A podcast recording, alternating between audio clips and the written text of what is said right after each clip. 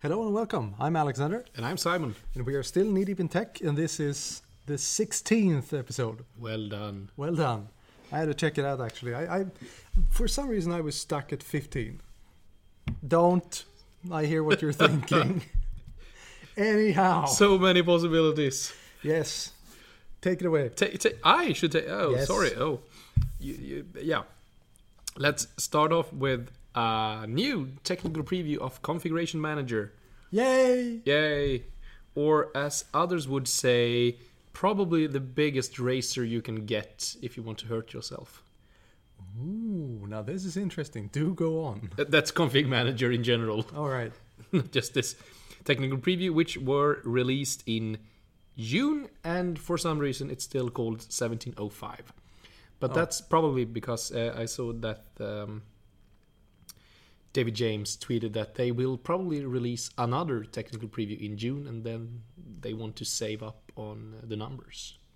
Oh, I was thinking they might want to release a new June. A new June instead. Yes. Yeah, it could be.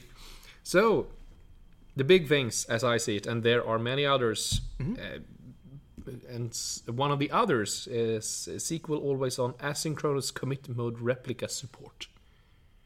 Oh. Which makes no sense at all to me, but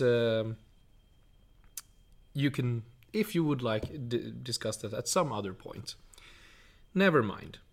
So the big things are high DPI console support. Oh, that's nice. Yeah, you can actually run it on a modern screen now. Yeah, it looks a bit better than it used to. That's one of the one of the most annoying issues with my high DPI screen. If I go, say, remote desktop. Yep. For some reason, for some machines, it gives me pygmy-sized text.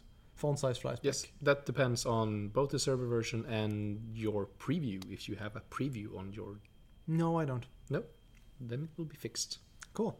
So, but the real main thing I would like to talk about is the different things in Azure Active Directory that we now get. So, first of all, we get Azure Active Directory User Discovery, which basically means you can create a user natively in Azure AD, and it will be discoverable and targetable in Config Manager. So you don't need the user in your local AD. Okay. Which makes sense for many environments where you, for example, have students in Azure AD and administrative staff in AD. Nice. Yep, so that's great. And it gets even better, because now we also have Azure Active Directory onboarding, which creates a connection between Config Manager and Azure AD. So you can register a Config Manager client with an Azure AD identity, which removes the requirements for client certificates for HTTPS, for example. So you can have internet-based clients using Azure AD and Config Manager. But you, of course, need to enable some services and so on. Among other things, Cloud Management Gateway.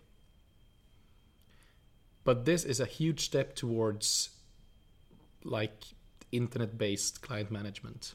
Right. And as I see it, a kind of a hybrid until you can go full modern management with Intune. Cool. If we get there, it could be that we will leverage Config Manager clients, but to be fair, we will probably use Intune in a few years. But now we get a hybrid. Mm-hmm. And that would also make sense, again, in the Swede. And did you know that Azerbaijan, is that the correct English pronunciation? Should be. Azerbaijan. We have the same school system for some peculiar reason. As in the same number of years or ages or what? No, that they mix administrative staff and education staff, and therefore licenses in the same organizations. Oh, right. Which is quite unique. Interesting. So Azerbaijan and Sweden. There you go. So for Swedes, it makes a lot of sense. For other organizations, perhaps not.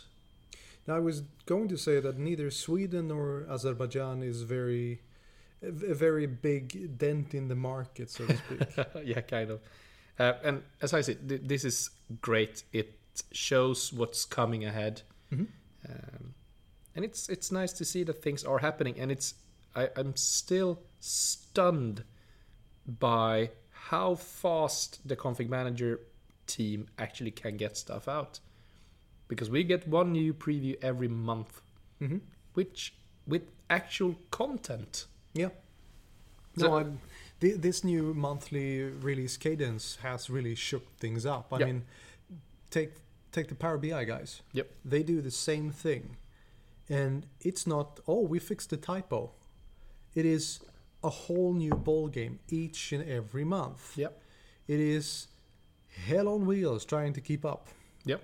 But it is so interesting and so worth it, and I love the idea. It would actually be interesting to have a closer look on how they changed the way they are working now.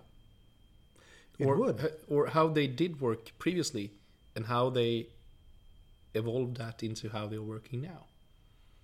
Just from a developer point of view or a product management point of view.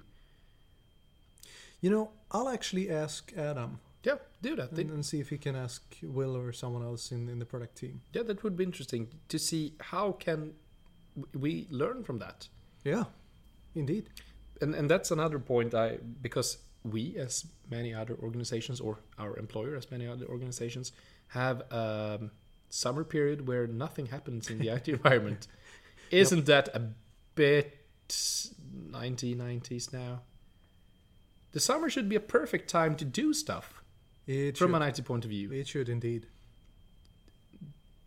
That would also be interesting. Are there organizations that don't have that kind of freeze period during summer and winter? There has to be. It should be. Yep. Interesting. Huh. Yeah, so sorry for that. You digress. Yeah. Move on. All right. I'd like to talk about... Speaking of learning stuff, it's going to be the Data Insights Summit in Seattle on June 12 to 13. Everything fun happens in Seattle. Every fun thing except the weather. I love that kind of weather. You know I do. Yes, you do frequent the Scottish Highlands. Yep. But that is by choice. Yep. And you're probably drunk all the time anyway, so... Yeah. Yeah. There we go. Anyhow, one of the keynote speakers is Alberto Cairo. He's the night chair at the University of Miami and a very, very renowned data visualization professor. Just a quick question. Night chair, is that actually a real title or has he invented it? No. Sorry for asking, but... Different universities have different... chairs. You have the night chair at the University of Miami. You have, I can't for the life of me remember the chair that is occupied by the, what's his name? Never mind. I just wanted to know. It's an honorary title. It is, yeah. Yeah, it is. You kind of destroyed my groove there. Sorry. Anyhow, he's one of my kind of heroes. Very outspoken, very, very good at visualizations. He started out as a journalist. Yep. And he's written a few books. I've read a few of them, and I just can't get enough. Very easy to understand, very, very good. So I'm kind of stumped that I won't be able to attend the summit. I'd have loved to, but it didn't work out this year. Yeah. So he works with visualization primarily. Primarily visualization, yes. Yeah. And the how do I put this? He puts very much thought into designing the visual aesthetics. Not just it doesn't only look good, but it's very informative as well. So that's his key strength. That's interesting, and as we have said many times before, very important today, where you need to deliver a lot more information to a lot more people in a lot less time. Especially the lot less time thing. People have zero patience. Yeah. And that's actually an issue, seriously. Yep. Well, keeping up with visualizations and Power BI, since the Power BI Premium came out, internet has been running around in circles and trying to find, okay, where does this fit? And how can I leverage this without having to pay an arm and a leg? And Power BI Report Server came out as a preview, which means that I can put up a report server pretty close to a SQL Server Reporting Server. It's the same thing, but with a lot of stuff bolted on top.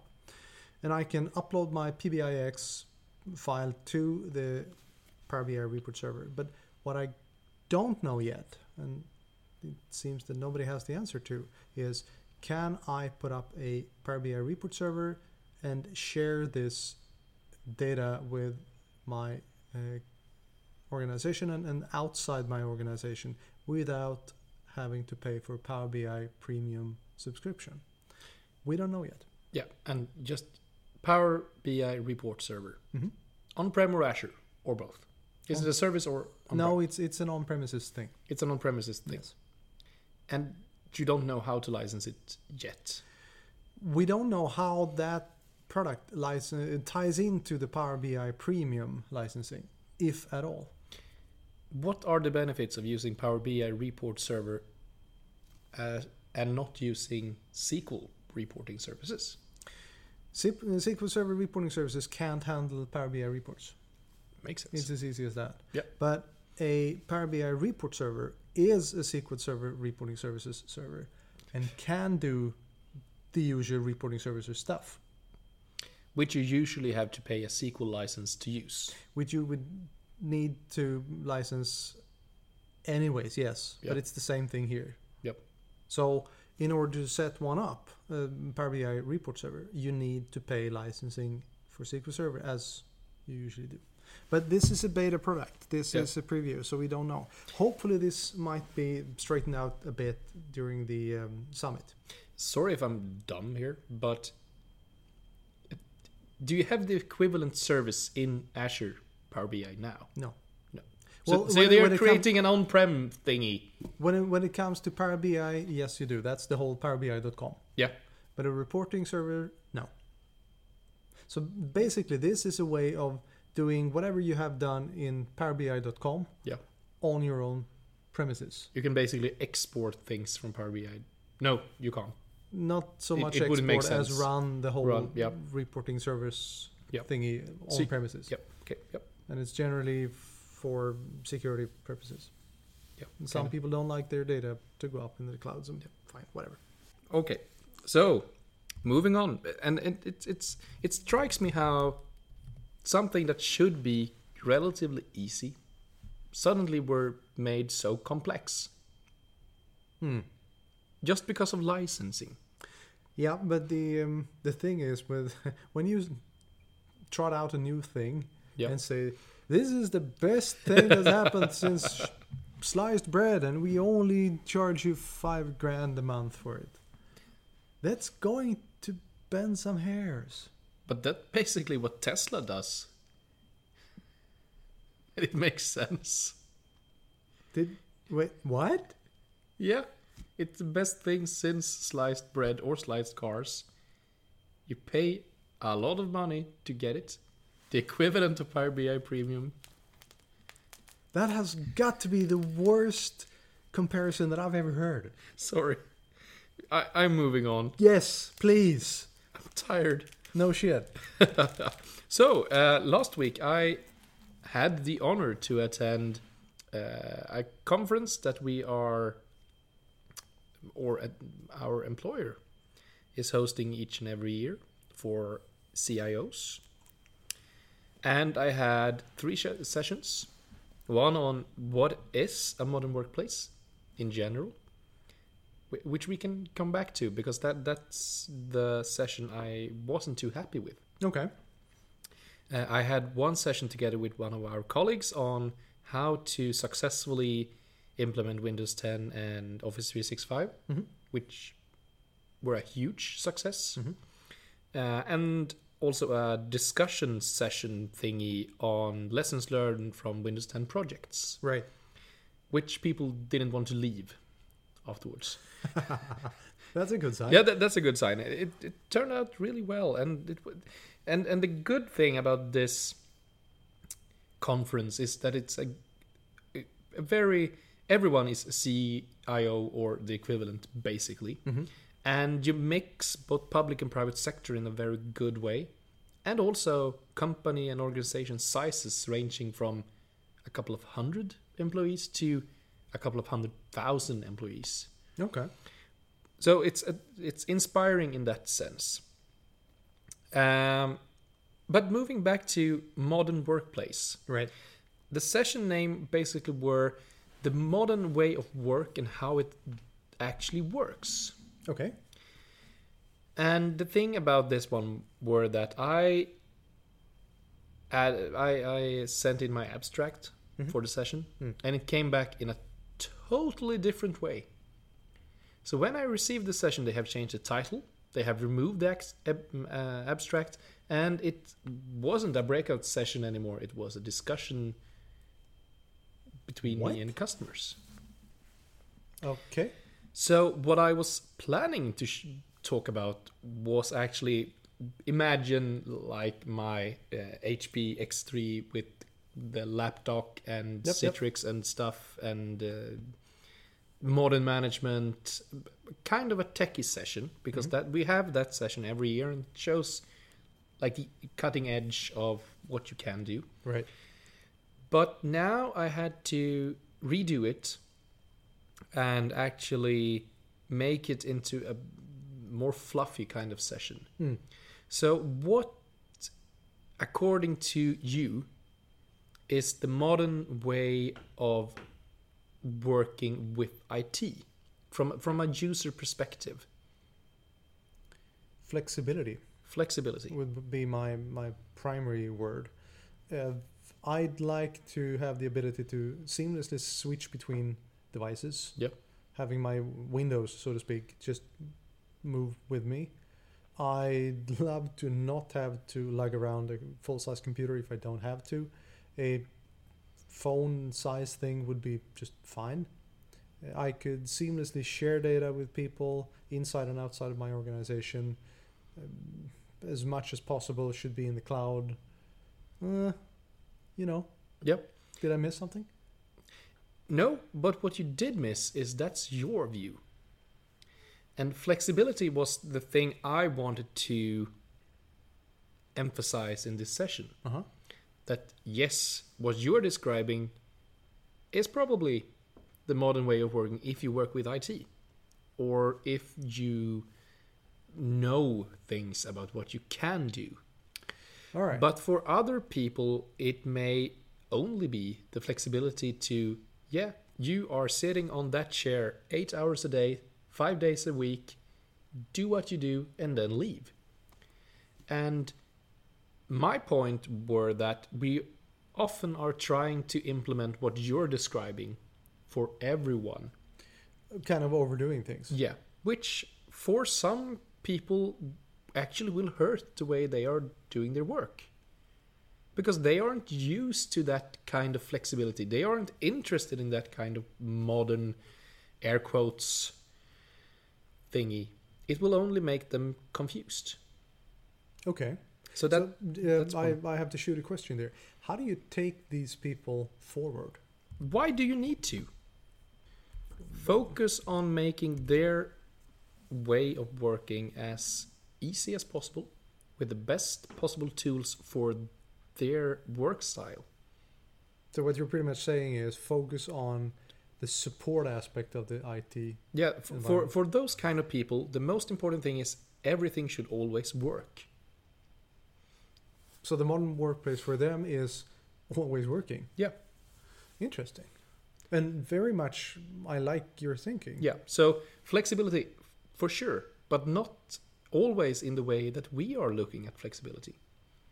And as both I've stated and will keep on drilling into people's mind, but also something that VMware said during the conference always have the user in focus.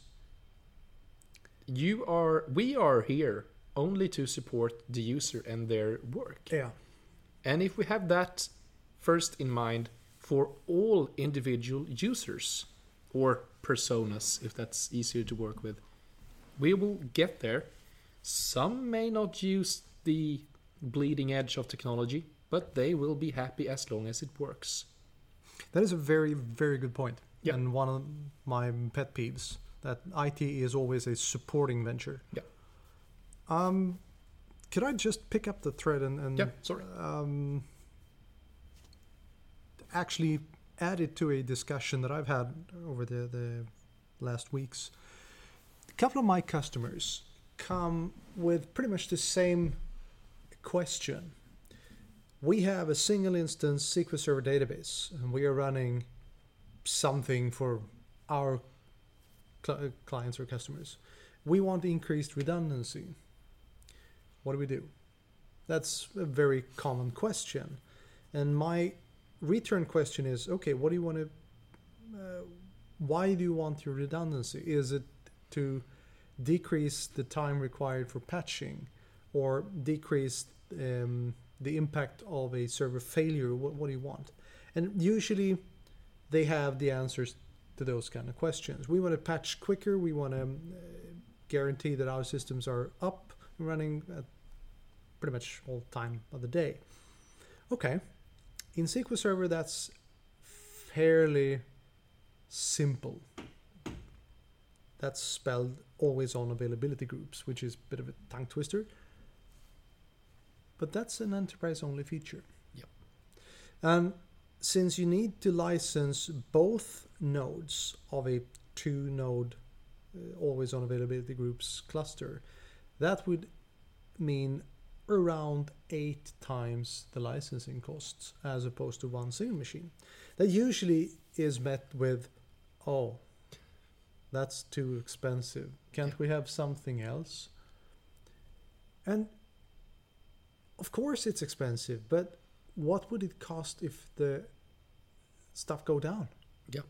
So what do you need to answer the question, how much can I spend on availability? Yep. SLAs. Yep. Easy as that. If your SLA says you should be up and running in 5 minutes, pay up. Yep. You cannot. How do we reach that goal? Exactly. And very few, it turns out, customers of mine have SLAs to their clients. A few of my customers even exempt the patching time from the uptime, which is very cleverly done. Well done. Yeah. But how do you handle that kind of? It's not a technical discussion. It's a philosophical discussion. Yeah. And I in a way recognize that question, because that's something I'm faced with now with Windows as a service also. Mm-hmm. That why have Microsoft done this? Can't they change it because we haven't the time, money, whatever, right, to handle it? Mm. And it's not the same, but the discussion is the same. Either you pay up, or you're in a seat where you just have to be happy with what you have. Yeah.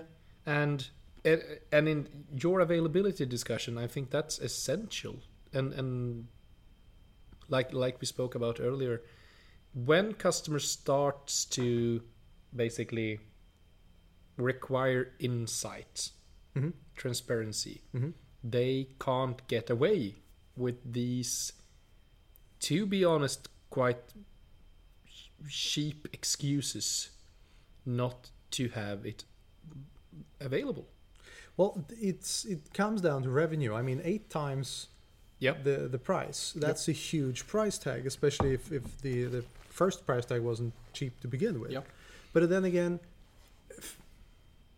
if you are going to have a service, yep, you need to make sure that it's available.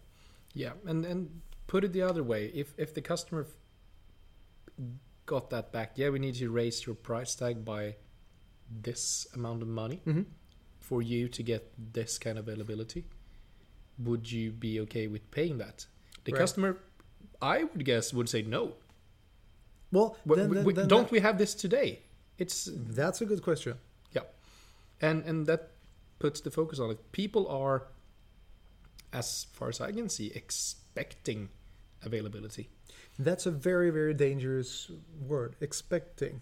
I mean, assumption is the mother of all fuck-ups, especially in tech. But this kind of brings me to my final point.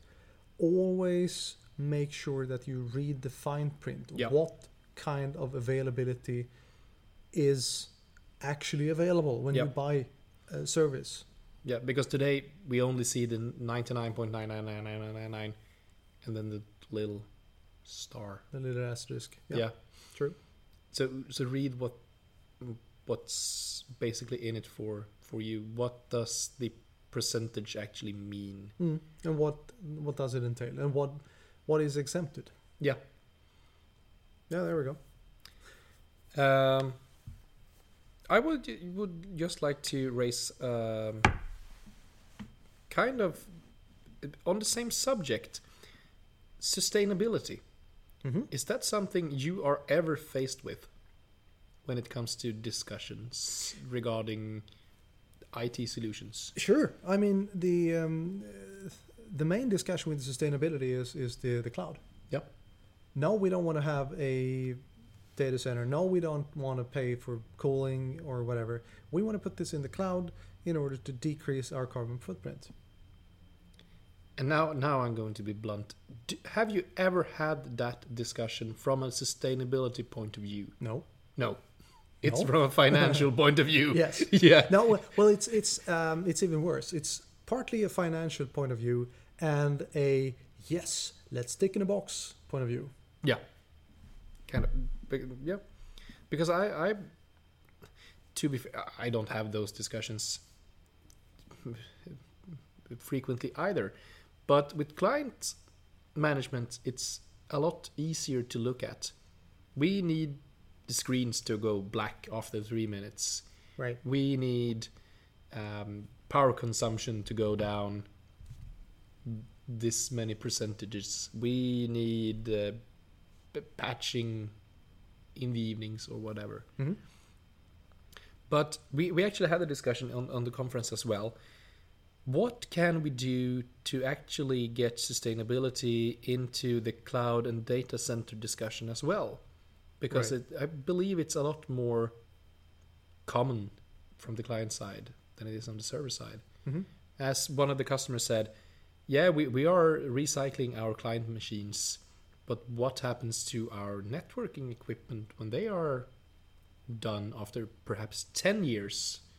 As opposed to client machines being done, air quotes, after 3 years. Sure. So do you see that we will have, that you in your data center and cloud-focused area will be having those discussions moving forward? That's a very good question. And I would say, in general, no. But considering where we work, we can bring sustainability up on the agenda higher, since Atea is very, very much committed to sustainability. And speaking of the networking stuff, Cisco has a rebuy program, so to speak. But sure, you could recycle. Yeah, of course you can. Yeah. But I think it's not as obvious. No. With switches and routers and so on, as it is with client machines. Switches and routers are fine, but servers, it should be recyclable. Yeah, I'm sure it is, but I think it's not.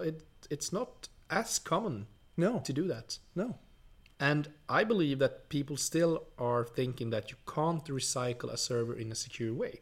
Why couldn't you recycle a server if you can recycle a client? Ask other people than me. Oh. Interesting. I think that, And we also spoke about the sustainability of clouds. The sustainability. That's the name of this episode. Sustainability of clouds. Yeah, but no one is discussing that, or very few are. I don't see many. As in asking questions, what's going to happen with the spent hardware. Yeah, kind of. Or where do you get your electricity from? How do you cool? That's easy, from the wall. From the wall socket. That's how I power my data center. Yeah. No, it's good questions. So basically what you're saying is we need to put the sustainability questions higher on the agenda even when we are taking in tenders and stuff like that. Yeah, because neither Microsoft, IBM, Amazon, Google, whatever, are putting focus on it. They are only saying, yeah, it's more sustainable if you have it with us than if you have it by yourself. Okay. But in reality, is it? I would say yes, without a doubt. A, you collocate everything in one place. B, see where the data centers are placed. They're usually placed where there are ample cooling with water. Electricity is always an issue, but you can always get better efficiency when you put things. So I think, I'd say yes. I think that's something we will see for marketing moving forward. Indeed. We have the most sustainable cloud. Our cloud is more sustainable. Blah, blah, blah. Yes. Yeah. On that, I think it's time to end the show. I think so. Well, see you next week. Thank you. Bye.